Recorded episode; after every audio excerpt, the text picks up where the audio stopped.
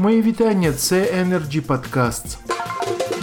Один із спікерів Energy Security Meeting, що відбувся у форматі онлайн-зустрічі, депутат Верховної Ради Людмила Боймістер зазначила, через 8-10 років ми починаємо виводити з експлуатації наші атомні блоки, і нам необхідно вже зараз приймати рішення, що ми будемо робити і чим ми будемо заміщувати цю генерацію. Далі пряма мова.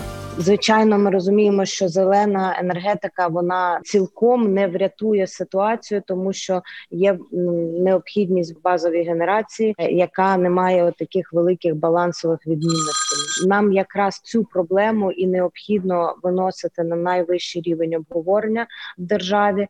Е, нам необхідно створити площадку. Можливо, цією площадкою стане експертна рада при РНБО, можливо, е, при кабінеті міністрів, але одна площадка для обговорення цих питань і прийняття стратегічних рішень. Що ми робимо, які ми види генерації далі розвиваємо. На сьогодні все це були Energy Podcasts. Цікаві розмови на актуальні теми сьогодення. Залишайтесь з нами. Energy Club. пряма комунікація енергії.